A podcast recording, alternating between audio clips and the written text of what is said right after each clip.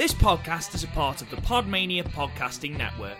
Check out podmania.co.uk to check out more of our great podcasts, features, reviews, match ratings and previews spanning the crazy and diverse world of professional wrestling. Hello, my name is Simon Miller from What Culture Wrestling, and you are listening to the Podmania Pro Wrestling Podcast, and you better keep listening to it. Why? Here's why. You're listening to the Podmania Pro Wrestling Podcast, a sample of the best pro wrestling podcasts we can produce on our tiny budget. Check us out on Apple Podcasts, Podcast Addict, CastBox, and all other podcast platforms. If it's wrestling you want, check out more of our great content at podmania.co.uk. Let's do this.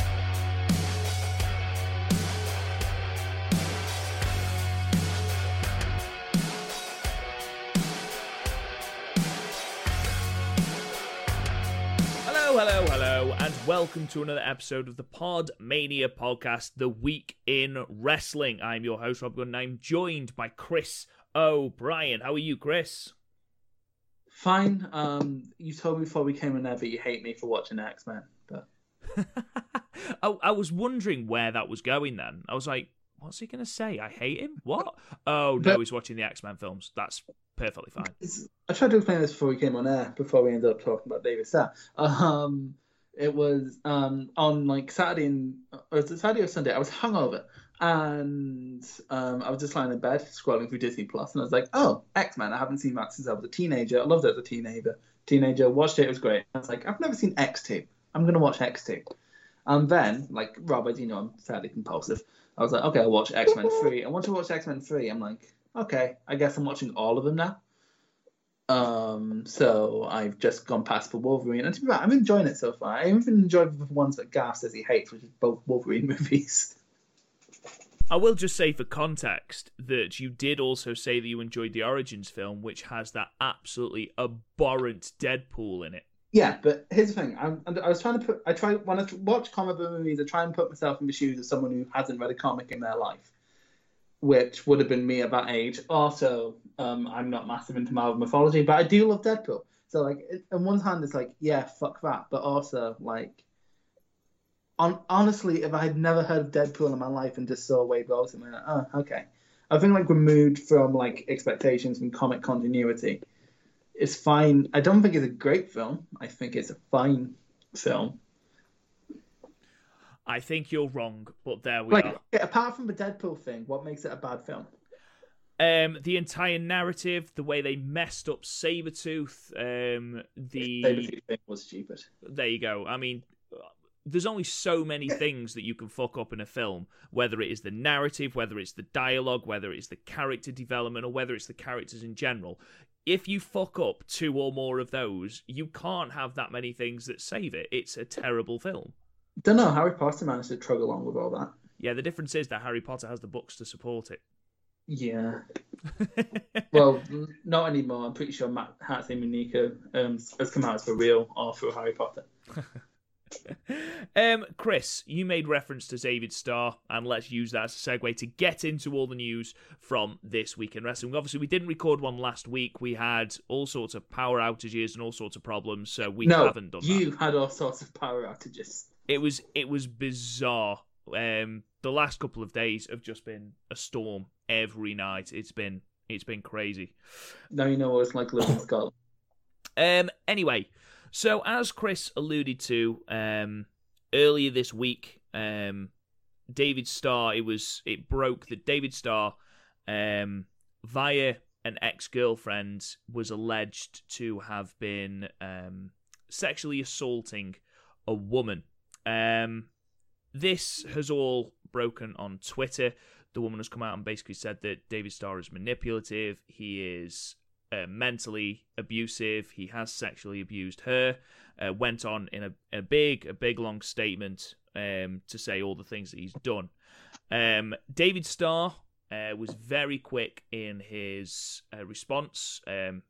Chris, obviously, I'll throw to you in a moment. I'm not going to obviously quote the entire thing because he posted about 7 screenshots of the Notes app on his phone explaining what was going on. And basically, he's announced that from August 2009, he's been in counselling. And in this, it's not a rebuttal because he accepts everything that the lady's called Victoria, everything she says, he accepts that he's done.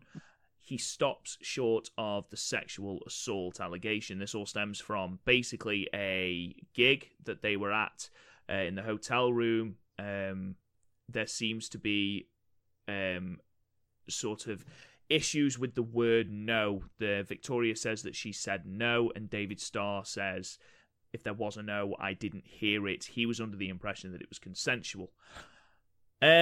This has led to David Starr being stripped of the TNT Championship, the OTT Championship, and has been let go from his partnership to We Are the Independents. It's a very, very messy situation. Again, David Starr has admitted to a lot of things that basically are very, very, very unpleasant and needs to be looked at and sorted. We're not going to speculate on here as to whether the rape allegation is true. It's an unpleasant area, an area that absolutely should not be happening, and it's a disgrace it still is happening. But it's not for us to speculate as to whether it's true or not. What I will say is that David Starr needs to sort himself out, sort out everything that has been levied at him. He's come out and said that he's a dickhead in relationships. He's cheated. He's been manipulative. He's being immature. He's been all these things, but that doesn't come as any. It's not an excuse, basically. But we're going to see how this all pans out. And yeah, that's we wanted to report it as it is the biggest wrestling story at the moment that's going round. Especially in Brit Res, because it's essentially an alleged predator is in Brit Res, and it's so tightly knit, which is bad because, like, I feel like every year we have something like this, and like you get it in your head, but Brit Res is better than that, but it keeps proving that it isn't. Yeah, David Starr is one of the biggest names in Brit Res, and yeah, just for like a quick overview of just how big he is, he won Progress at Super Strong Style and headlined Alexandra Palace. He's in the biggest feuds in OTT as well against Devlin and Walter. Also WXW, who's their champion. Chances are, if you're a small indie promotion, you've been booking him. Discovery up here has been booking him. Also TNT, as mentioned. Who was I thinking of? The one down in Brighton. I think the name Riptide. Riptide, that's what I'm thinking of. But he's been that journeyman workhorse, and just it's bad. It's honestly, by the sounds of it, again, we don't want to speculate, but what he's putting out there, we can't say whether he's guilty, but sure as fuck isn't innocent, and that's awful. I'm slightly disappointed because the way he builds him up, he's meant to be better than that. And he's absolutely reprehensible. Even with the stuff he's been admitting, that's fairly fuck off, mate. Yeah, even without the rape allegation, which is horrendous in itself, to then, even the stuff he's admitted to is disgusting. Yeah. And the way he treats other people, treats women, treats relationships, the way that he's, the things that he's admitted to, admitting to it, unfortunately, does not clear you. The fact that he had this statement prepared a week and a half in advance and then, promoted it, and, he had it out basically as soon as possible and then promoted it, that stinks of me trying to get ahead of the narrative, which does not make you... which isn't a good look. Yeah, and... that is one of the things that I've seen on Twitter. Obviously, people have erupted on Twitter. David Starr was quite a divisive figure, but I think that and the fact that it is so long, the fact that he doesn't... he seems to be saying, if you think that, then I'm sorry. If you think that, then I'm sorry. So the wording of his statement, as well as... exactly. And then on top of that, the fact that he promoted it, the fact that it was done a week in advance. There, something's not right there, but again, I'm not here to speculate. We're not judge, jury, or executioner with these dicks of the podcast, and I'm not like I'm trying to be very, very careful because, like, one thing I have noticed is the discourse around that this is awful, and that's just like, for example, Starr was already not well liked among a lot of people, especially WWE fans, because he was very vocal, which people are going, oh, I knew he, like, they've been waiting for an opportunity to hate Starr. And don't get me wrong, this is a big reason to hate Starr. Like, I used to love him and I hate him now.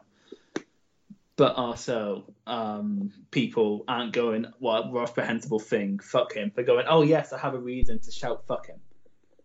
And that's, yeah, you're not good at that point. Like, I just want to say that, like, again, you can say fuck him, but don't stop celebrating that you finally have a reason to not like him. Yeah, absolutely. Let's move on from this then, because it's an unpleasant topic, and we need to wait for more things to come to light. Whether anything else is done from this. Obviously, Victoria said she's not pressing charges, and unfortunately, yes, it sounds very much like a he said, she said thing. Let's wait. Gonna get a shit ton of abuse as well, just because that's what happens when women come forward, unfortunately. Which is disgraceful. Absolutely disgusting. If you're one of those people, regardless of any situation, fuck off. You don't deserve Twitter. 1,000,000,000% agree with you, mate. Let's move on then, away from this, and let's move on to the greatest pay-per-view ever, Chris. Very quickly, can I talk about how happy I was that The Greatest Showman was the theme song here? Well, I'm not a fan. You're not a fan of The Greatest Showman, you heartless bastard. I mean, I'm. Don't forget I work in a school, so as soon as that film came out, it was fucking everywhere for 6 months. So you don't like any of the songs? No, I don't. I think they're not one annoying. Yeah, I don't. They take me from the highest highs to the criest cries, Rob. I mean, I don't even like the fact that Panic at the Disco covered it. In fact, I hate it even more because it was the Panic at the Disco version. Yeah, to be honest, the fact that Panic at the Disco, yeah, I didn't just get the original. It's awful, but yeah, the actual movie is amazing. Made me cry every time. Did you realise that the other theme was Green Day? I skipped through most of this pay-per-view. You're gonna have to stop. You're gonna have to stop giving me credit. The song "Oh Yeah" by Green Day, which I was like, I know this song from somewhere. It's not. It's off the new album, and it's not one of the. It's not one of their best. What an awful album! That's probably my least favourite album of the last year. What, Father of All? Oh, it's not that bad. I mean, Green Day have produced worse. Expectation, because it was either the album before this or the album before that, like back in 2016. That was all right. That was a decent album. Revolution Radio. Yeah, I thought that was a good album. It was a very good album. And then this comes out, and it's just like, I'm bored. Something happened, and it's like, no, there's so much better time to like listen to Charlie XCX's new album. Great record. You know what I listen to. You know that I'm not going to do that. I mean, I know you're not going to do that, but like our fans might want to. Anyway, so Sunday saw Backlash 2020 from the Performance Center. This was obviously billed 100% around the stipulation of the greatest wrestling match ever, but there were other matches on this card. And basically, what I want to say is this show, not fucking bad. I'll be perfectly honest. I enjoyed this show, Chris. It's better than Money in the Bank, mostly because it ended on a better note. Where Money in the Bank was sort of like a fine show with a great title match and a shocking ender. Whereas this is almost paced as much as well as like Double or Nothing, and it's not as good as Double or Nothing. Don't get me wrong, but like still, let's. Like, in terms of like, sorry, Chris, I didn't realise you finished.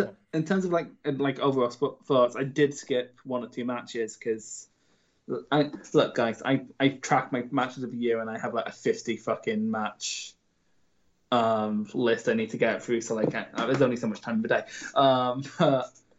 In terms of like COVID era shows, I'd say this is better than Mania. Mania had higher highs. Well, maybe not higher highs, but like actually no, because that Firefly Funhouse. But like by and large, Mania was a bit of a snooze fest. I felt the lack of crowd more at Mania than I did here, and obviously because I know they've got people from the Performance Centre in. We'll get onto that. Oh God, will we? But I don't know. It does help that these pay-per-views that they've been doing in the empty arena sort of era. We've had Money in the Bank, which clicked in at under 2.5 hours. This was only just over 3 hours, and that's only because the main event went 44 minutes. So I don't know whether it is just because of that or whether because, you know, a simple smattering of 20 people makes a difference. I don't know, but I did enjoy this show. To be fair, I enjoy the NXT talent being at ringside because it gets to play like Where's Waldo with obscure performance center, the job center. Yeah, where we sent fucking 60 other roster members. That I get to play, like for example, Casey Catanzaro and I forget her name, but she's really good with like the dreadlocks from the Mayan Classic were in there and what's her name? Not Cameron. Fuck is her name? I know who you're talking about. I'm pretty sure it's Lacey. No, it's not Lacey. I think her name was Lacey, and then we changed it because Lacey Evans. It's not Peyton. No, it's not Peyton. Oh, what's her name? That's really gonna bug me. Carry on anyway. But yeah, that was actually fairly fun, and then like this show was fairly fun. I did skip the two matches in the middle because I have no time for a Braun Strowman title run or Nia Jax. But yeah, but also like I had time for the War Raiders until they didn't have time. Well, we'll get on to that because I have fucking thoughts on that. Anyway, I'm just going to run through a couple of these. We'll stop at the main talking points, but otherwise, no. Apollo Crews defeated Andrade on the pre-show for the United States Championship. Good match, clean match. Very, very inoffensive. Angel Garza came out with Andrade. He ate a stunner from Kevin Owens, who was on commentary, and I hope to God that when Kevin Owens retires, he goes to commentary because he's entertaining as shit. I have the thought of that for someone else later in the show as well. But yeah, is Cruz was champ, wasn't he? Cruz is champ. Cruz is still champ. How's he doing as champ? I haven't seen any of it. This sort of links into something I'm going to talk about later. Paul Heyman is big on Apollo Crews, and obviously that's a reason he got a big push. How that will fare now that Heyman has got less to do with WWE creative on Raw, if anything to do, I don't know. He was booked well here, but it was a throwaway 7-minute match on the pre-show. It will have to be... We'll have to wait and see. Apparently Vince is incredibly high on Garza. Yeah, he's labelled him the new Eddie Guerrero, hasn't he? Because, you know, we can't have an original Latino. Well, is also the same Vince that was high on Humberto Carrillo and Andrade and Rey Mysterio. Yeah. And, he flips and flops. It's Vince McMahon. With Vince, he seems to have three lanes for Latino people. You have the Rey Mysterios, you have the Eddie Guerreros, and you have the people who are going to pay minimum wage to do my garden. That seems to be the three. I gave it 6 stars. It's not one I would actively encourage you to go and watch. It was just there. It was a decent defense for Apollo Crews, who gets yet another win over Andrade. We kicked off the main show with the triple threat tag team match for the WWE Women's Tag Team Championships with the Boss and Hug Connection defeating Alexa Bliss and Nikki Cross and the Iconics. Question. Go on. How are we this far into WWE respecting women and somehow half members of this match fucking suck? Well, I will say that the match itself wasn't that bad. I enjoyed certain bits of it, and I thought... Hey, I died at one point. Well, I thought Billie Kay has improved. I still think that she was the weak link in this match. Yeah, I think the Iconics were... With Bliss, though, I find it weird that she's been, like, the biggest thing in this division for ages, and she's still not great. See, I disagree. I think she's improved massively. And in this match, for me, she was a standout.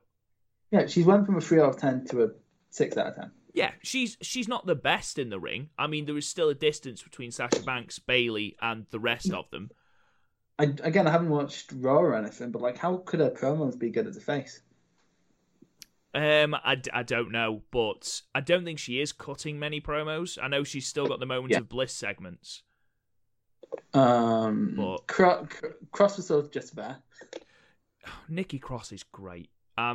She's so good in the ring, but she's given so little time to shine, which is unfortunate. But that's just the way it is, unfortunately.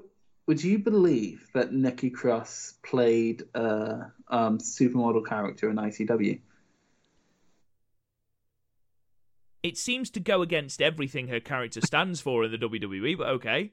No, I didn't know that. She was completely different in ICW, partly because you just have a Raj go in a Glasgow promotion, people are just going to go, oh, it's like my girlfriend. Yeah, and then Bayley and Sasha are great, but I think everyone's sick of the Horsewoman at this point. Yeah, it's coming across that... It's especially coming down on Charlotte, but I mean, when was the last time? Charlotte has a chokehold on the big stories, so I don't blame people for being sick of Charlotte. Becky was starting to lose her will, but then she stepped away to have a child, and then Bayley is a Karen. Bayley and Sasha have been basically running the SmackDown Women's Division for over a year now, so. I still see Bayley's new look as her new look, despite the fact it's been around for a year now. I weirdly think it suits her. It does suit her. I think as a heel, I think she looks really cool, but also she looks like a Karen. Oh yeah, she really does. She's going to ask to speak to your manager. She's going to refuse to wear face masks. When again, she wouldn't be allowed to.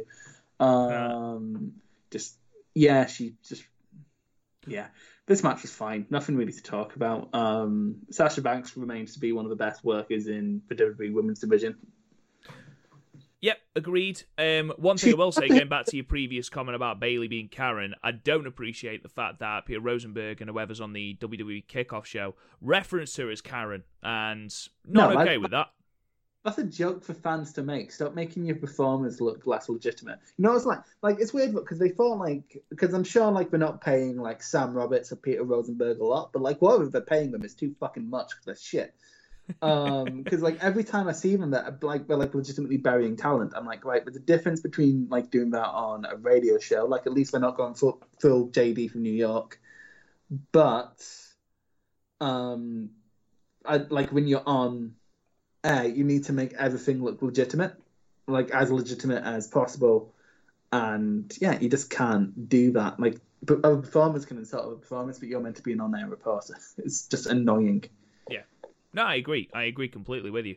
I don't know if you saw this, Chris, because I know you had this match on in the background, but Peyton Royce delivered a very, very questionable-looking suicide dive / crossbody through the ropes. That's why I said Peyton Royce almost died, because she, if there wasn't somebody, if there was one less person there, she probably would have fallen on her head. Oh, I didn't hear you say Peyton Royce. I don't know what I thought you said. I heard someone die, but I didn't hear Peyton Royce. It was a scary-looking spot. It wasn't good. And again, this goes back to half the women, they're not unsafe. Only one really is unsafe, but if they try to go to that next level, they seem to just sort of fall apart a little. And that's fine, but that sort of speaks to how NXT isn't really developmental anymore. So there's nowhere for these people to quietly get better. No, the match ended when Alexa Bliss hit the Twisted Bliss on Peyton Royce, and Sasha Banks rolled Alexa Bliss off Peyton Royce, rolled her up for the win so that they retained. That was really smooth. And also, I noticed when Banks was throwing strikes, there were stiffer strikes, so she's just overall a bit stiffer. Now, I haven't seen her wrestle properly for a while, but yeah, she's stiffer than last time I saw her. Yeah, absolutely. I gave it 5. It was inoffensive, relatively botch-free. 5.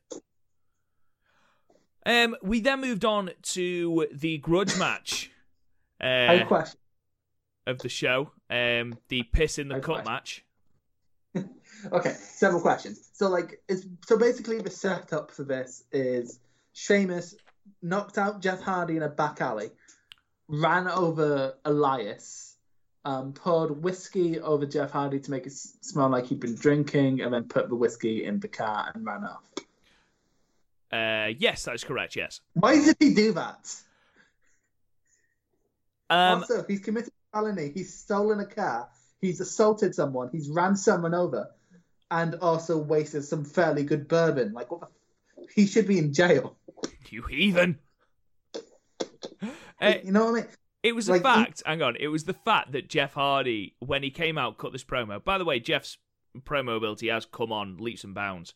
That because he because the thing is he sounded legitimately pissed off, which to be fair he probably is. It's not someone going he would have had to have approved it, but like this is a place where it's fives people for less. Exactly. But he then said, and then a witness said that they saw someone running away with red hair and a red beard. And I just thought, if you have a distinctive look like Sheamus undoubtedly does, cover the fuck up. Yeah, it's like, oh, who is that really Sheamus shaped person running away from this crime scene? And Sheamus has got a very distinctive run as well. Yeah, no, exactly. Like he runs like a Roddy McGee. Looks like you know what he looks like. He looks like a roided out Beaker from the Muppets. And yeah, just put a hoodie on. Yeah, absolutely. That's all it took. Just pull your hood up, Sheamus. I mean, he's less noticeable now than when he had that massive fucking ginger mohawk, which I do miss. But he still has, like, sticky up hair. Oh, yeah, he'd still stand out in a crowd. You wouldn't lose him at Alton Towers. No, you wouldn't. He's also, I'm pretty sure he's too tall to go on half it, right? He's a big youth, is Sheamus. He's a big one, isn't he? But yeah, like, honestly, the only problem I have with the belt, well, two things. One, the ethics of it. But even that aside, too, if Sheamus just wanted to like prove he was better than Jeff Hardy, just why didn't he just like do the normal WWE thing all the time? Like he didn't need like his feelings don't really back up the felonies he has committed. I imagine, and I want to get into this in a min. I imagine at Extreme Rules, which they advertised for July 19th, the day after Slammiversary.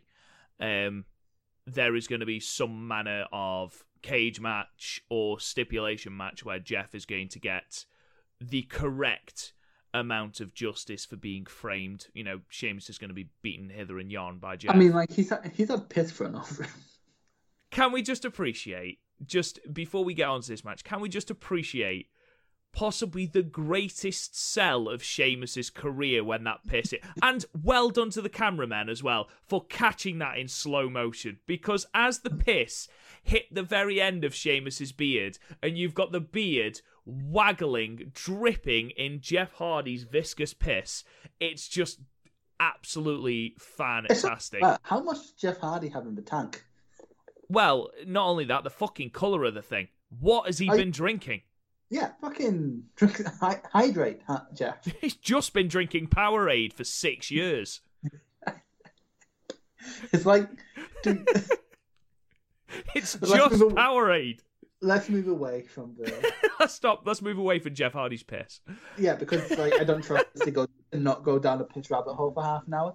This match was fine. It had a decent structure. It built up nicely. We ended on probably the biggest spot. I thought it was okay. I really enjoyed this match. I think both Jeff and Sheamus have got really good chemistry. Sheamus was really, really brutish. I thought Jeff, this was the best I've seen Jeff in a long, long time. The story they told was relatively simple, but good. You're right, the two broad kicks, you know, finished it off. It's clearly building to Extreme Rules, to a bigger stipulation match. But as first matches go in a feud, I really enjoyed it. Solid match. I gave it 7. I gave it like high 6, low 7 for me. This is the best sort of you're going to get out of Jeff Hardy without a stipulation. Yeah, you've got to remember the lad's 42 now. He's not going to be able to do the ridiculous shit anymore.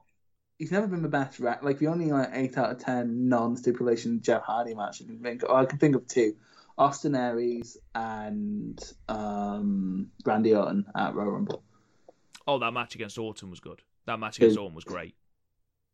But yeah, basically on that. Oh, and Punk. But then again, the best Punk match.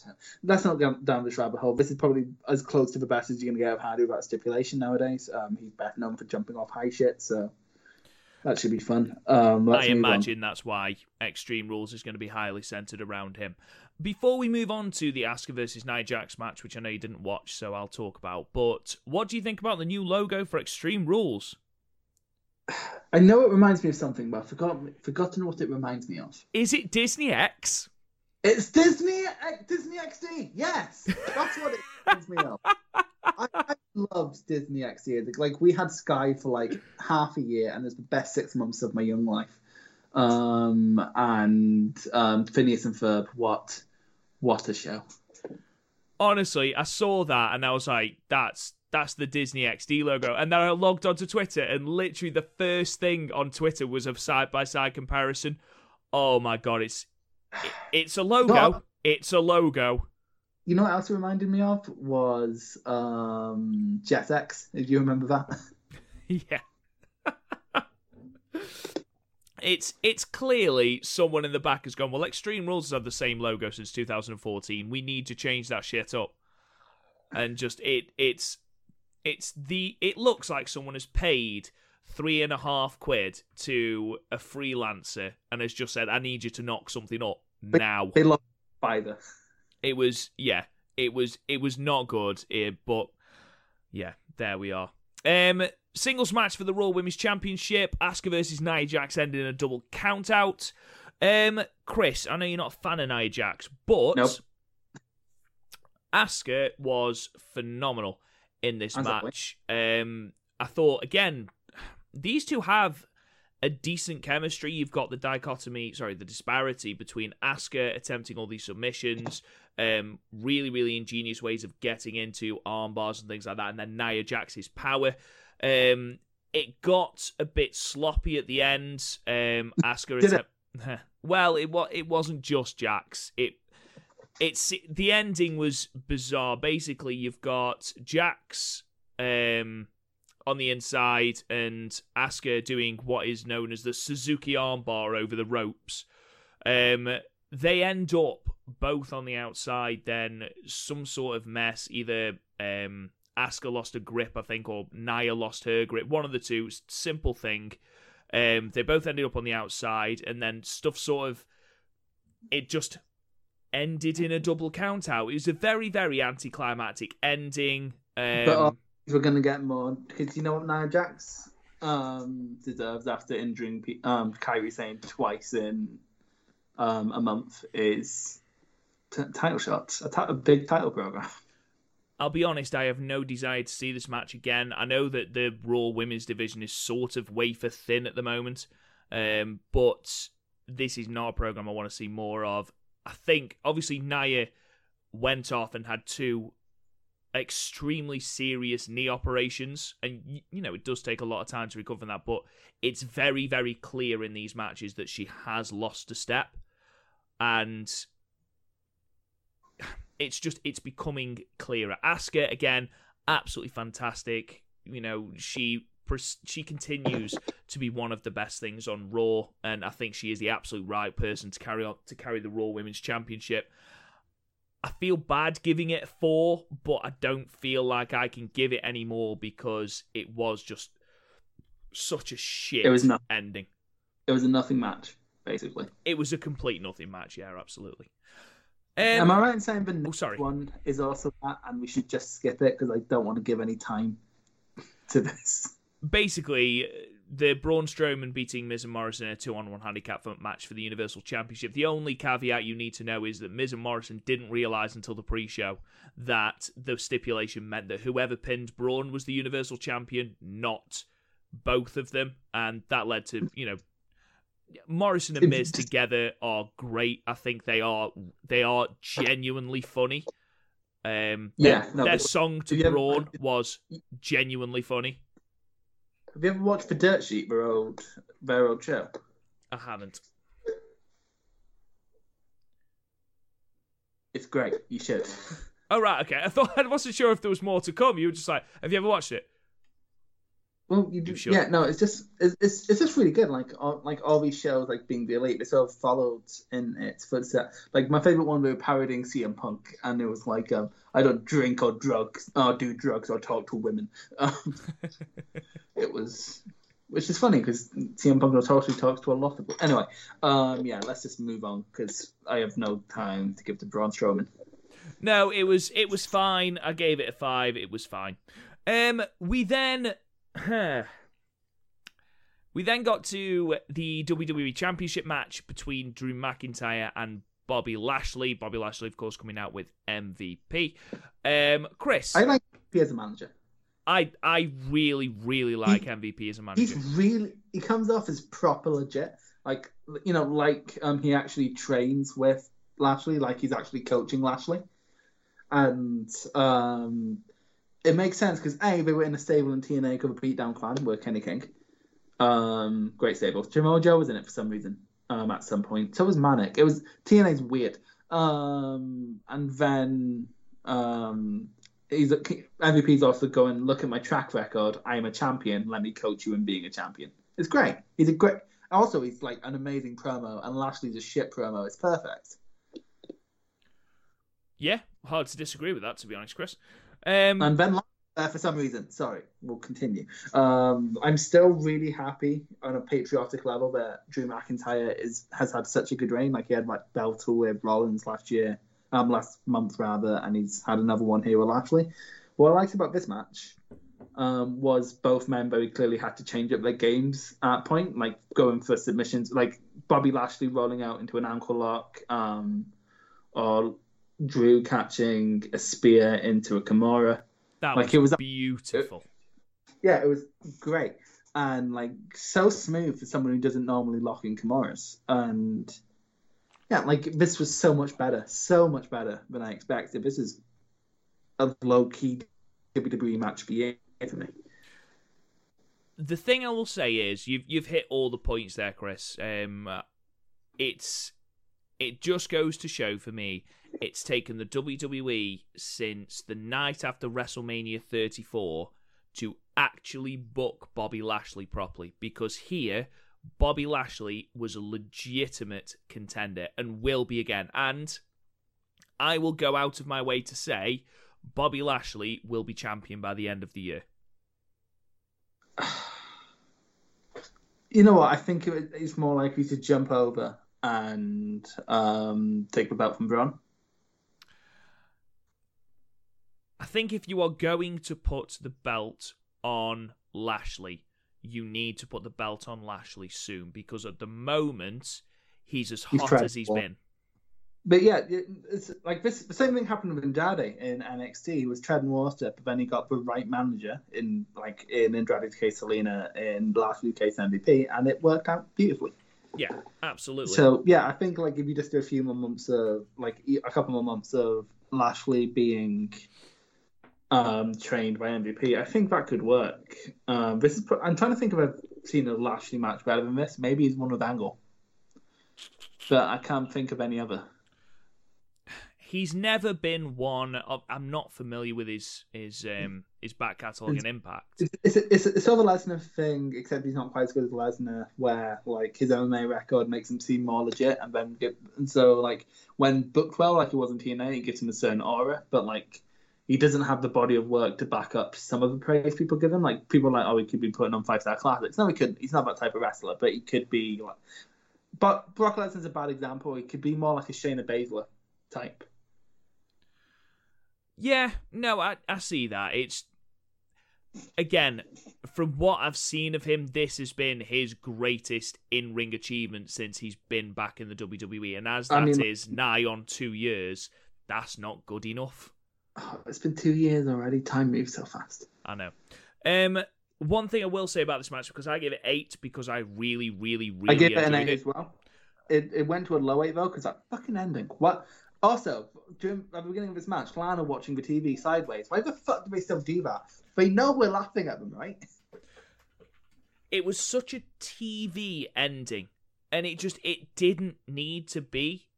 The match had been that good that if Drew had got a sneaky win, Drew is still legitimate because he's beaten a worthy contender. Lashley doesn't lose anything, but it just felt like nobody gives a shit about this Lana angle, and that's just the long and short of it. No one gives a shit. I didn't realize still going on until Lana ended up on the fucking telly. Well, it's when someone said, oh, they're going to get divorced. I was like, is that even still a thing? Is Liv Morgan still... It's what? Is Liv Morgan still banging Rusev? Yeah. I don't know. It ruined it for me a little bit. Yeah, but like... This is probably the best match you're going to get under 15 minutes in the Fed.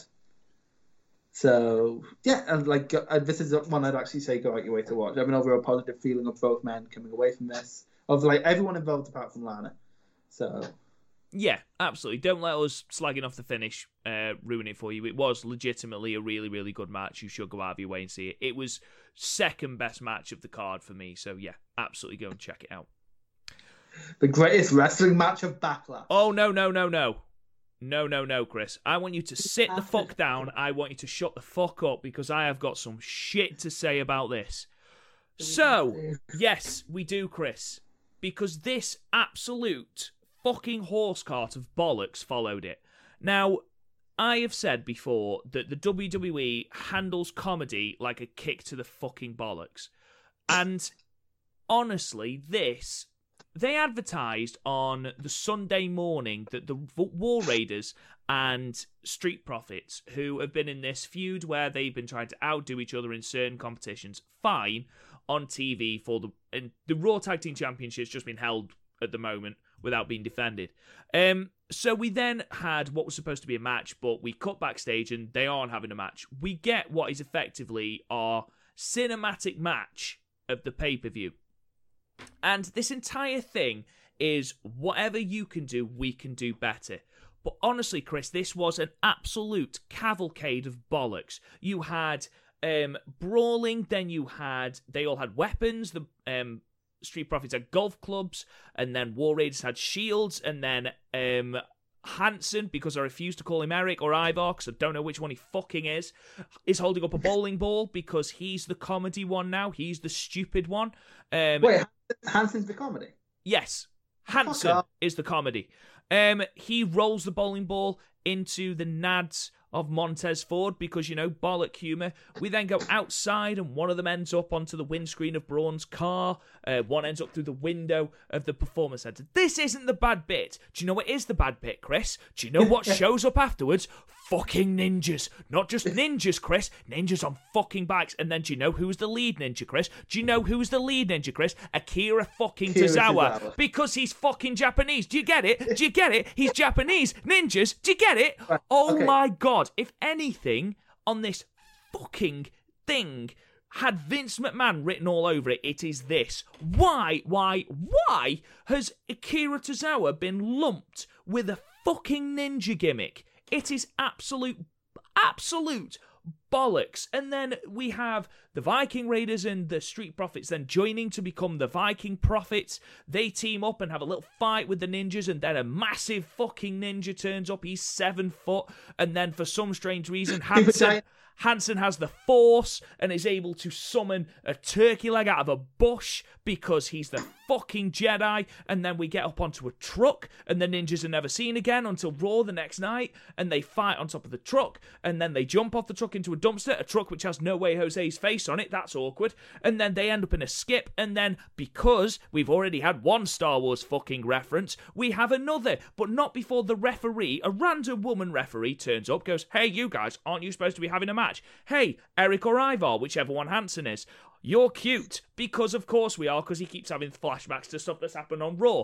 But in this skip, there's something alive, because A New Hope, Star Wars humour, and then this tentacle appears, and that's where we cut to black. And the commentary team, Chris, after all this bollocks that included Akira fucking Tozawa dressed as a ninja because, Japan, the commentary team don't mention it again.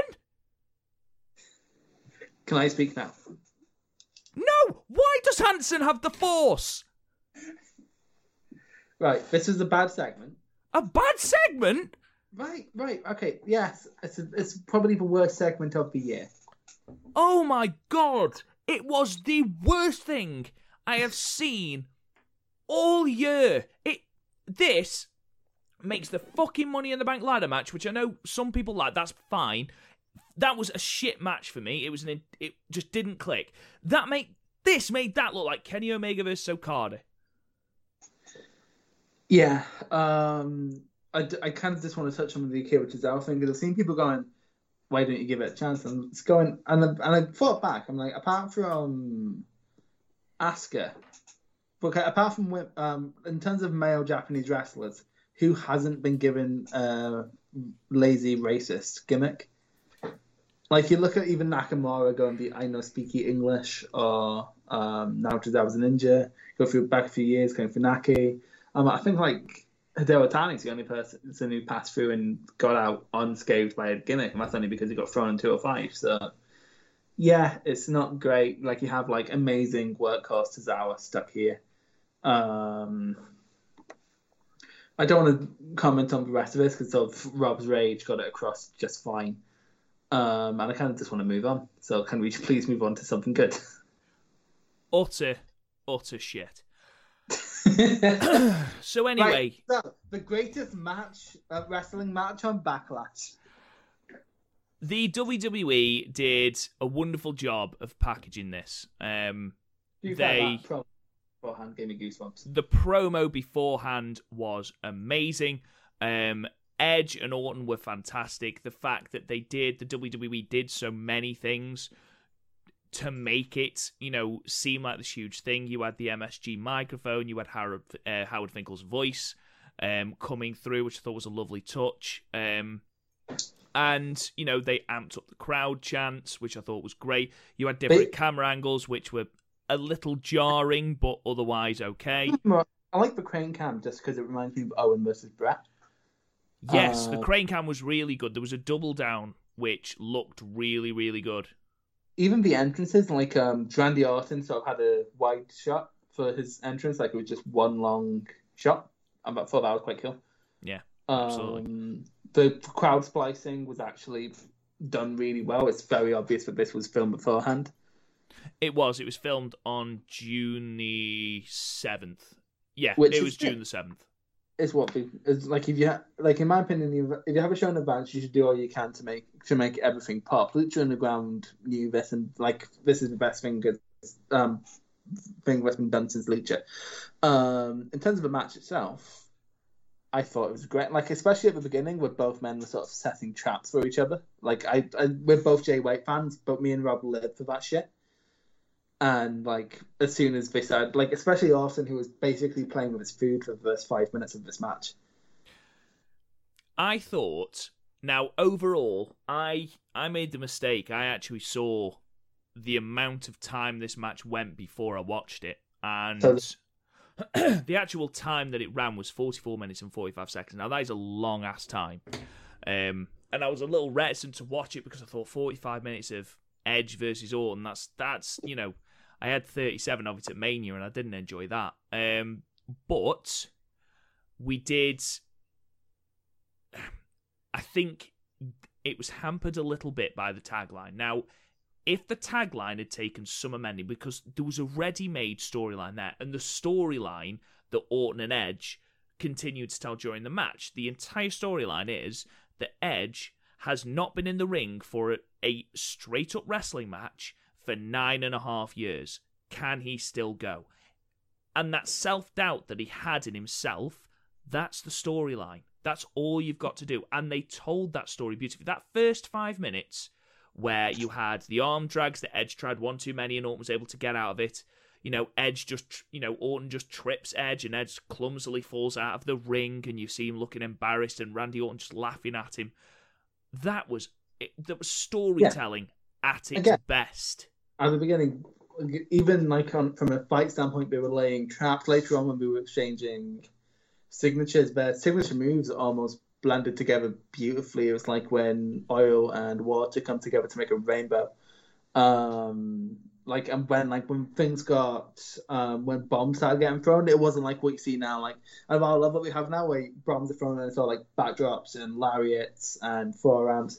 Here it was old school stuff. It was a crossbody was a big move in this match because of how the match built, and that was really good. It was. I don't say old school.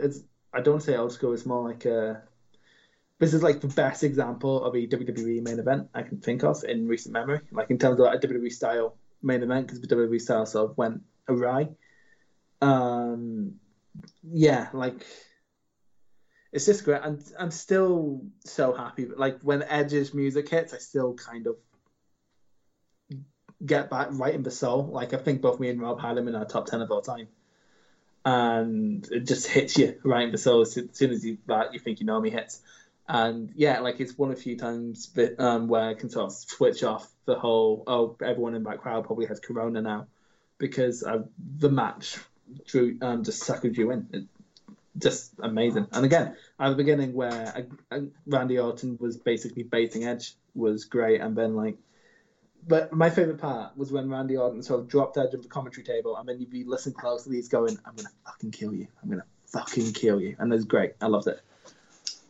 I can't add any more to that. I think everything, you know, Randy Orton gets accused, and rightly so, and, you know, he's come out himself and said it. No, they mentioned on the match, they were like, Randy Orton's been going, he's been coasting for 9 years and is still a multi-time world champion. Exactly. And again, that's played so well into the storyline. Yeah, by the way, how good was Samoa Joe on commentary? Samoa Joe was really, really good. The commentary, I will just say, even Byron Saxton, who I've got little to absolutely no fucking time for, I thought all the commentary team did an absolutely stand-up job with this. I thought it felt like a big fight feel. Mm-hmm. Because Joe would even go like, for example, when... Because the thing is, this match was mostly stationary and holds. Like, a good half of this match, at least, was stationary and holds. But, like, they meant something, because Orton was going for the neck, Edge was going for the shoulder, so they worked those parts. And Byron or something went, oh, this is a much-needed rest for Edge, and Joe was like, that's not a rest. Like, he's working this body part, like... It's not as bad as being punched in the face, but Edge is still working really hard and expending the little energy that he has. Yeah. So, like, Joe on comic, like, he makes it feel legit, and that's partly because, like, Joe very clearly loves, like, real fighting. He very clearly loves, like, MMA and boxing and stuff like that. So, like, he tries to incorporate that. And that's sort of like what Mauro Ranallo does, it's less over the top, because as much as Mauro can bring to a match with his enthusiasm, when he tries to slow down and break down the fight, it doesn't quite hit because you're just used to him being boisterous all the time, whereas Joe's there actually breaking down the fight, and it made everything feel more... That's what you need to do in commentary, like, rest holds are rest holds, you need to make the rest holds matter. Yeah, absolutely. I think Orton winning was absolutely the right choice. Unfortunately, Edge has sustained a legitimate injury. He's torn his tricep, which means that he's out for 4 to 6 months. Which that's so awful, because he's been out for 9 years. Exactly. And to then, he's had this match. There's a buzz about this match, rightly so as well, because it's a bloody good match. And then to then have it ripped away it's really, really sad for him, and it does mean he'll miss SummerSlam. Yeah, which is where he returned last year, wasn't it? Not to wrestle, but yeah, it was. Not to wrestle, but like it's when he hit a spear and people were like, oh, this could be a possibility. That was the moment everyone realised he's coming back, isn't he? Yeah. Yeah, like Edge has been one of very few things I've been interested in WWE this year, just because look at the man. And it's very hard to like draw out and describe this match, because like in terms of like what actually happened, not a ton happened. This is all story work. This is all character work, and with a few bombs thrown in there. But like, the smoke and mirrors work when the story's there, which it was. Yeah, absolutely. Now I'm just interested to see how Randy Orton this feud's very clearly going on, given what happened on Raw, because Christian came back, didn't he? And they had a match, and he destroyed Christian. So like, and maybe he's going to feud with Christian for a few months before Edge comes back or something. I don't know. Well, that was something I was going to ask you. Is Christian? But I assume Christian has come out of retirement, has he? Yeah, I haven't seen the match, but from what I understand, it wasn't up to much. So I think maybe like the fight over the next couple of pay-per-views while they wait for Edge to recover. Maybe.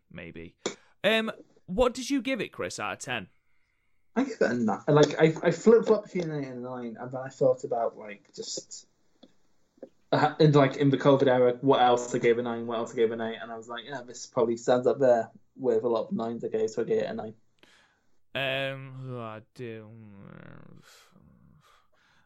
9. I gave it a high 8, so do you know what? Fuck it, let's give it a 9. Why not? Why not? So that was Backlash. Overall, a really, really good show. However, it was hampered somewhat by the news that came out of the WWE, where it turns out that filming had to be stopped because there was a positive coronavirus test result. Because they haven't actually, like, but, like, of course, testing is widely available, like, especially antibody tests. You need, like, you're very lucky to get one. But, like, you look at, like, if you bring up, like, AEW and a WWE argument, people seem to just go, oh, look, you're trying to score a point. If I'm not, I'm just using that for a comparison. AEW, you're looking for crowds. If people have elected to wear masks, they're wearing masks. Everyone on the show or in the building, they may not have had an antibody test because that's very hard to get. But, like, again, I question the ethics when we talk about AEW, but, like, at least they're doing, like, swab tests. They're doing actual tests. Whereas WWE, they just take temperature. And, like, so many times, like, how many horror stories have you read in the news job where people haven't presented with a fever before getting the worst symptoms of corona? And then, reportedly, people were told, if you're going to wear a mask, don't turn up. And that's disgusting. Because you look at what's crowd robbed, like, we're being told, well, we were told to stand 6 feet apart. 6 feet apart only applies if you're not screaming. Apparently, if you're screaming, you should be further apart. B, you looked in the crowd and Backlash, Rob. But even beyond people who, like, live in the same house or whatever, how many of those people were very much not 6 feet apart? Yeah, it's not a good look at all. I saw people going, because not only that, they're standing. Like, there's no marks on, like, when we go out, there's no marks on the floor. Because WWE are so obsessed with aesthetic. Like, they're so obsessed with aesthetic to the point where it's literally killed people. So, like, this isn't a surprise. But also, people are very much trying to downplay it, which is so. Like, I saw someone. Alvarez put up here the response he got about it, and which the thing was basically, well, we told them to stand 6 feet apart, so therefore masks weren't needed. No fucker, but whatever. And someone goes, "See, that's all you needed to hear." It's like, no, it wasn't. Someone's tested positive for fucking COVID, and they made it in the building. Apparently, and like this is the first actual test they're giving their roster now. With how long are we into this epidemic? 2 or 3 months, at least. Time blends in together, but it's been long enough to test your fucking roster. You've had enough time to release half your roster. I think you can test the ones who are left. Yeah, it's not great at all. The fact that it's been widely reported that they've been told if you turn up with a mask, you are not a WWE fan, and I've seen the person who apparently who has said this is Kevin Dunn. Apparently, it's disgusting. Absolutely disgusting. Like even the fact there was no masks in the crowd, everybody was like, "Yeah, we talk." No masks in the crowd. That's disgusting in and of itself. Like again, we question like it's ridiculous questioning the ethics of wrestling events now because they're just going to happen and it's annoying but like if you're going to have it like do what AEW's been doing, do what like New Japan or Stardom have been doing where they've tested everyone who's going to be in that building and when they're going to hold events in front of fans they're going to be ridiculous like they have 4,000 people, they have less than 4,000 people in a 1,200 people arena. Whereas here they're in an incredibly enclosed space, they're very much not 6 feet apart. And none of them are allowed to wear face masks, whereas mostly, like again, in Japan, they're providing face masks because, like, face masks aren't to stop you from getting it. So if you have it, you can't cough, accidentally get the molecules in the air, so the virus can't attach to anyone. It's just I think this every few months because every few months there is inevitably a massive. Actually, it's almost every 2 months on the dot there's a massive WWE controversy. And one of these would sink any other company, and I'm amazed WWE hasn't sank yet. And what annoys me is that this backlash, they're going to turn that into a documentary in 20 years and make themselves a victim, because that's what we do with elephants. Yeah. How we are going to stand for WWE TV, I don't know, because obviously they were in the midst of tapings, and those tapings have obviously had to be abandoned, and rightly so. So yeah, we'll see where we end up with that. Chris, did you want to just briefly, because obviously, unfortunately, due to the power cut I had, we weren't able to talk about TakeOver. Do you just want to give some brief thoughts on TakeOver? Okay, I'll just give... if we just quickly run down the card, give quick thought. Okay, so Shotzi... I forgot everyone on the team. So Team Shotzi versus Team Candice. This was fun. Everyone got their moment to shine. Raquel Gonzalez is being... And Dakota Kai had a pretty good Shawn Michaels Diesel thing going, which I found quite enjoyable. Tegan Nox is just amazing. I can't wait to see her get more things to stick her teeth into. Shotzi Blackheart has a tank, and I think that's wonderful. And Candice LeRae can fuck off. I'm so done with the Garganos. We'll get into that in a second. Yeah, this was fun. A really fun, fluid six-man. Got everyone over. Garth hated it, which made me give it a 7. Just quickly, just to tag on to that before Chris moves on. There is a full write-up of the show on the website. If you want to check out our ratings for it, you can go onto the website, www.podmania.co.uk. The write-up is on the website, and the match ratings are in the match rating archive. Chris, next match for me. Next was Priest versus Balor. This was great. This was really good back and forth stuff. I love how Balor's been wrestling since coming back to NXT. It's less flashy, but instead, for example, he still sends people outside for a dive, but instead of a dive, it's like a basement dropkick. Like everything connects hard. His promos have been, especially his backstage promos, have been fucking on point every time I see him. In build up to this, when he was like, Damien Priest, you want to live forever? Well, you're not going a very smart way about it. I'll let you kneel at the king's altar before I bury you. And that sounds ridiculous when I say it, but when Balor does it, it's like, yes, ruin my life. I don't even care, you sexy Irish boy. This was just great. Really good stuff. I didn't think old Punishment Martinez was capable of this sort of thing. It's weird because it's essentially a heel versus heel match, but Balor's very clearly building up to something. Given what happened on NXT, he's going for Keith Lee's title, and then he's going to go after Cole afterwards. Gargano was there because he's always fucking there. Yeah, this is just really fun. That bump under the steps was nasty. Oh, no. Yeah, no, he hit him and everything went slow. Everything went a bit slower. And fucking Imogen Heath started playing. Awful.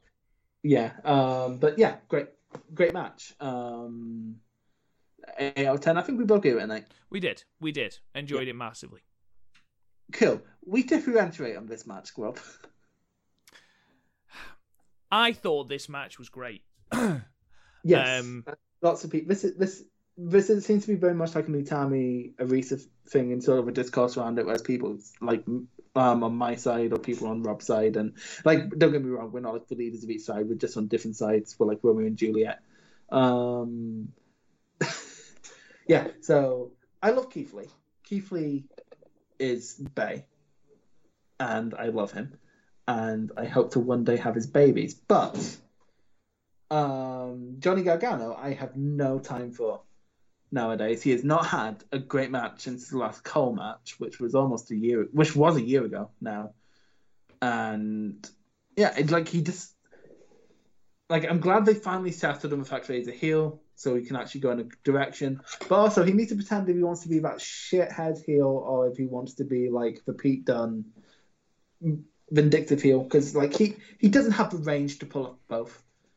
And in this, he seems to go between them. He wasn't all that great at targeting limbs because that seemed to just get dropped as and when he wanted it to be dropped. He tried to escape through a locked door, but yes, in video package had him coming out of it. In reality, leads to nowhere because he doesn't live in the performance center, and he tried to go through a locked door. which is ridiculous. I mean, despite tagging the Eye on NXT TV, he didn't really do much with that. Like, he had the super kicks, but I can't think of, and I think a couple of gouges, but like, again, that was picked up and dropped as he saw fit. Again, Keith Lee doing great things, like the pouncing, just throwing Gargano about. Love him. Love that he had Black Lives Matter on the back of him. Fucking respect that, because I imagine like that would get heat if Vince was in the building. Just Yim and Candice came out at some point, and I just want Candice LeRae to have one storyline away from Gargano, because she seems incapable of doing that right now. Just this match, nothing clicked here for me, and the only thing that gave it a passing grade for me was the fact that Keith Lee is like the perfect human being. See, I couldn't disagree with you more. I think the Eye played a massive part in it. I think you've let your inherent hatred of Johnny Gargano at the moment cloud the match a little bit, because he did nothing but target the eyes and the fingers, which were the injuries highlighted before the video, and he targeted them fairly relentlessly. I thought all the big spots clicked. I thought the chemistry was there. I thought it went potentially a tad long. I do agree with you. I think the inclusion of Yim and LeRae was a little bit pointless and a little bit contrived, and there was no need for it. I disagree with you. I think him trying to escape back through the locked door was quite funny, especially as you saw Keith Lee coming up through like the doorbell cam behind him, and then you just saw Gargano look at him and just hear him whisper, "Please don't," and then Keith Lee slamming him against the door. I genuinely found this match really entertaining, really hard-hitting. There was great chemistry there. There was a decent story told. Yes, it went long. Yes, the women interference at the end was pointless. But otherwise, I disagree with you, Chris. I thought it was great. You gave it an 8, didn't you? I did. And so did Garth. I gave it a 6. We should point out that we both gave the 6 man a 7. Garth gave it a 4. And for some reason, we caved and went for democracy there. We didn't care and go for democracy here. No, damn right, because you're wrong. I'm not wrong. I'm afraid you are, Chris. Anyway, next match. Next match was Velveteen versus Adam Cole. And it's so weird, because NXT, despite the fact that recently more than anything has been falling into the same traps as main roster has, like the DIY revivals stinking of like the later Shield revivals where they're doing it for no reason. Like literally people were like, "Hey, do you want to do it one more time?" And we did it one more time for some reason, and then Gargano was suddenly against it's stupid, and then just falling into like doing desperately going for ratings, which has hurt me over a product every time I try to tune in up until build up for this. Actually, the build up for this I actually found very entertaining, but then this just it was like their NXT TV match, but with a lot of nothing and a couple of cool things in there. Like, for example, I forget what it's called in NXT, but Simon Shaw coming out and kidnapping the Undisputed Era. I'm into that. I'm into a bit of kidnapping in my wrestling. Dexter Loomis. Yeah, Dexter Loomis. There we go. So, like, that was fun, and then like the entrances were cool. Velveteen Dream being that guy from Walking Dead. I should probably get around to that show one day.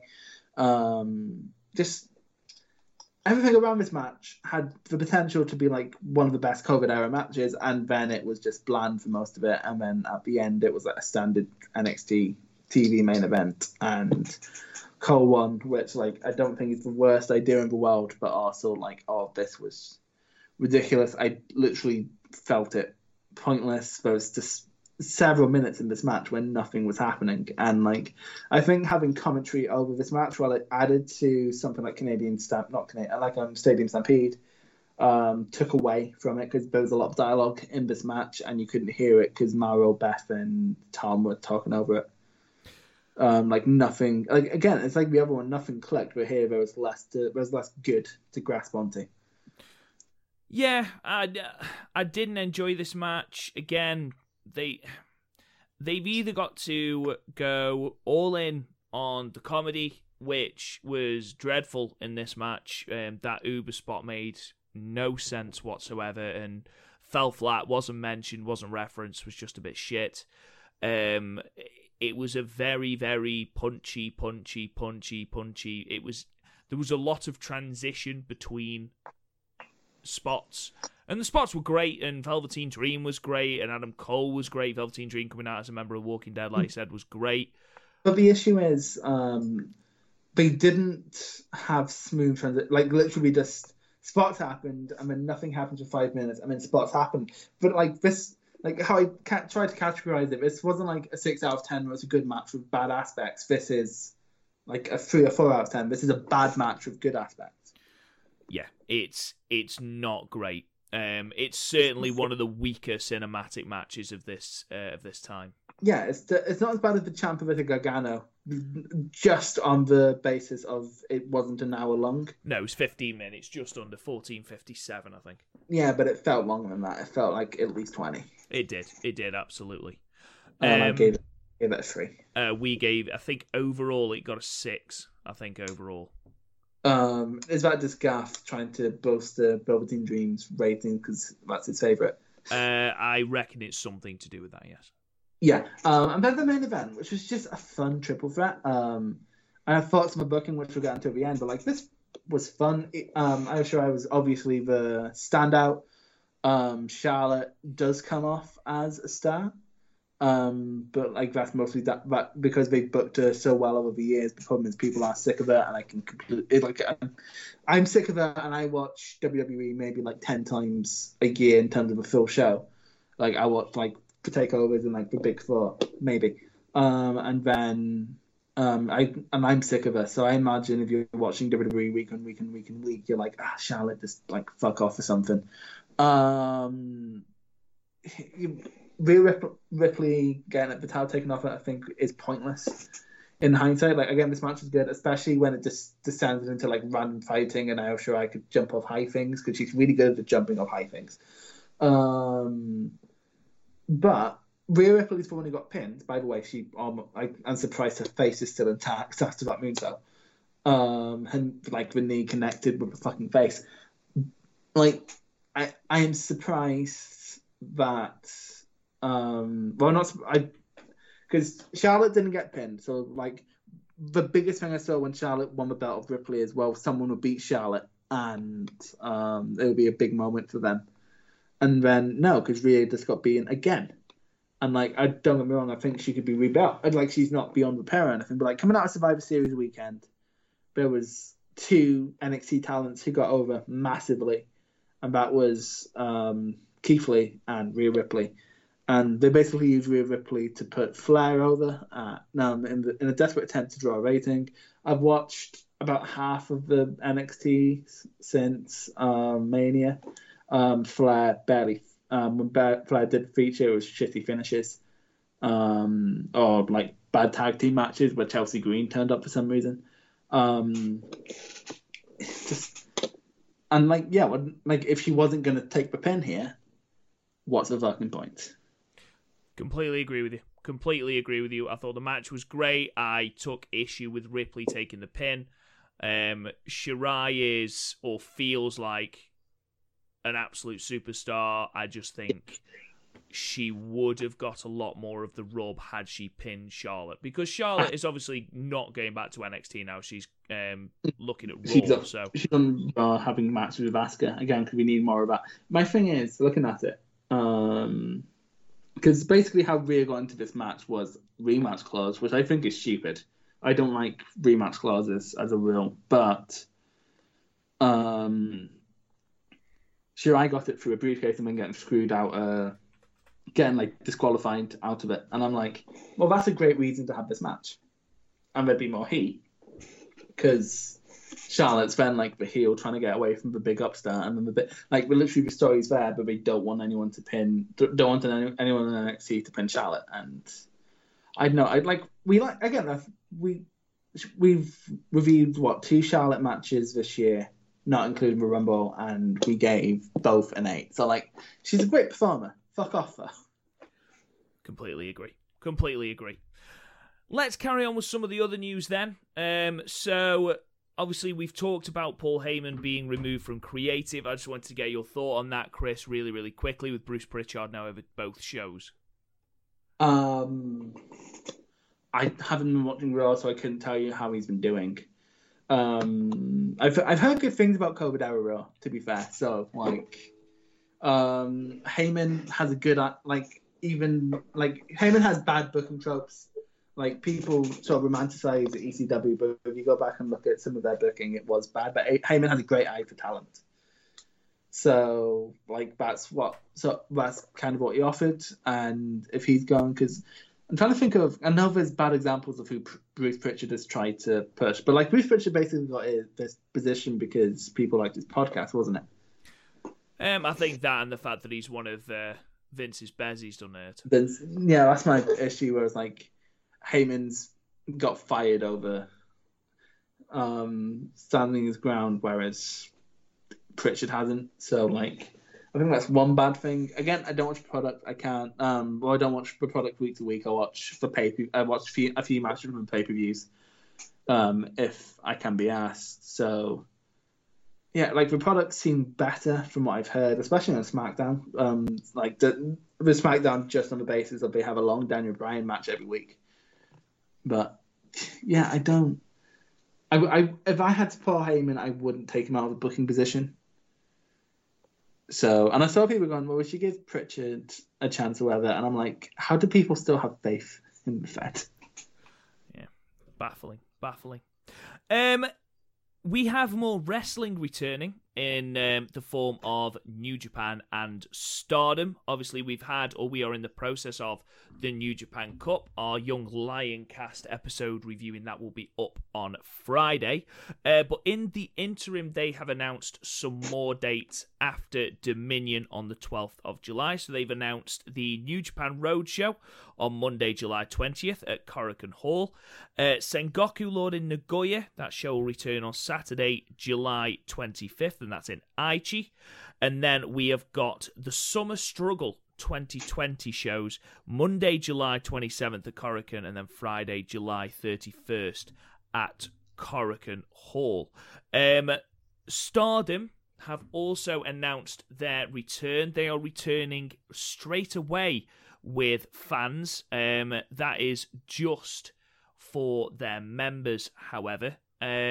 They're very limited seating. This is for June 21st at Shinkimba, and it is the Stardom Is Again show. And again, this is very similar to the Together Project show that New Japan put on this Monday, where the card will be announced at bell time. Chris, are we excited, and what do we think about the New Japan dates?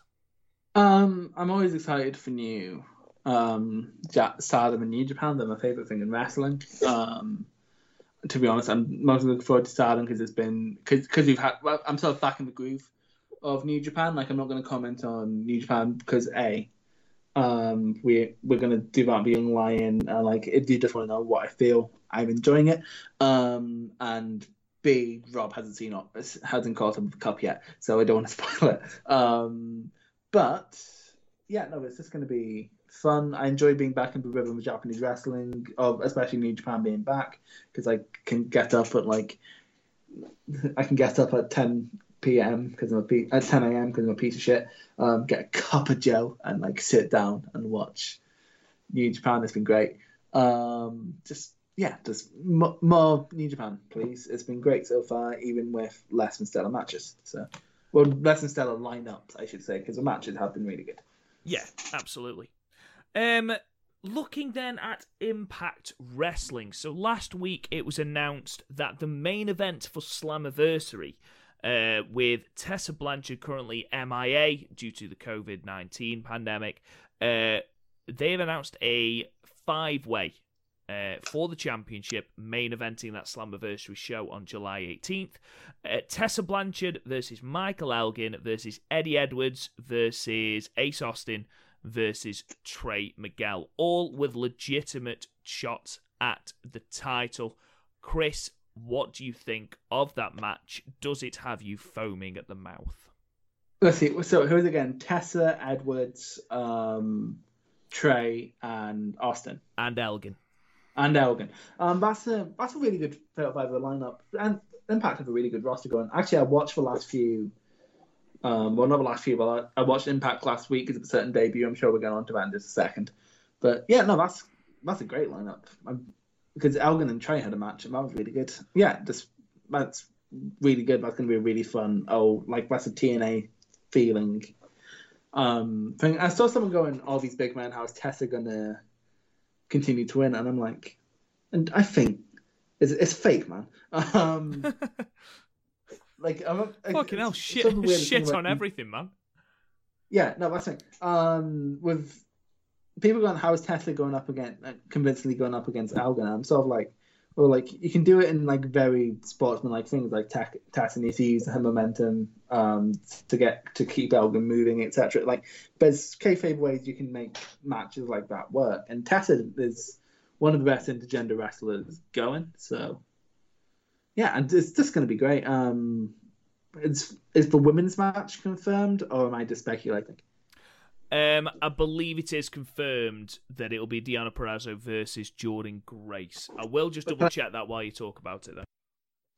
So basically what happened, Grace finished the match. Out comes Purrazzo doing her whole virtuoso pose. I haven't seen her wrestle since Mae Young. So actually, no, she was on an episode of NXT UK against Toni Storm. And, like... Rob, you know that I'm a bit of a sucker for a good Fujiwara armbar. Yes. Sorry, it hasn't been confirmed yet, but it's looking highly likely that will be the match. But yeah, like, Purrazzo comes out, offers to shake hands with Grace, Grace takes it, and then, smooth as you fucking like, gets Grace down into a Fujiwara from the handshake. And, like, Rob, that's my favourite thing in the world, is a good transition into a Fujiwara armbar. Just because I like saying Fujiwara around, but no, it's like, and like the hand was straight, it was just perfect, and I loved it. I'm looking forward to seeing, like, just on Purrazzo being in Impact, I'm very much looking forward to seeing where she goes, like how she is, because she's just been jobbing out on Raw from what I've heard. So yeah, she's got a lot of potential, and I think she was wasted on NXT, which is a shame. I think she's in line for big things. She's only young, she's 26, so she's got a lot of good years ahead of her. Impact have got a good women's division. It depends where Tessa goes after this. Unfortunately, there is a lot of rumours that she's got quite a lot of backstage heat at the moment. If she stays on Impact, and if she goes back into the women's division, that means that your top three women, you know, taking out anyone else, your top three women are Jordynne Grace, Tessa Blanchard, and Deonna Purrazzo. I mean, any company in the world wants to take them three. Yeah. Yeah, is there anything else to talk about this week? AEW. Yeah, like, just wanted to quickly run through that. Just really quickly wanted to run through the Fyter Fest card. Yeah. So... we've had some amendments to that. We've obviously still got Moxley versus Brian Cage. It was Omega and Adam Page versus the Best Friends.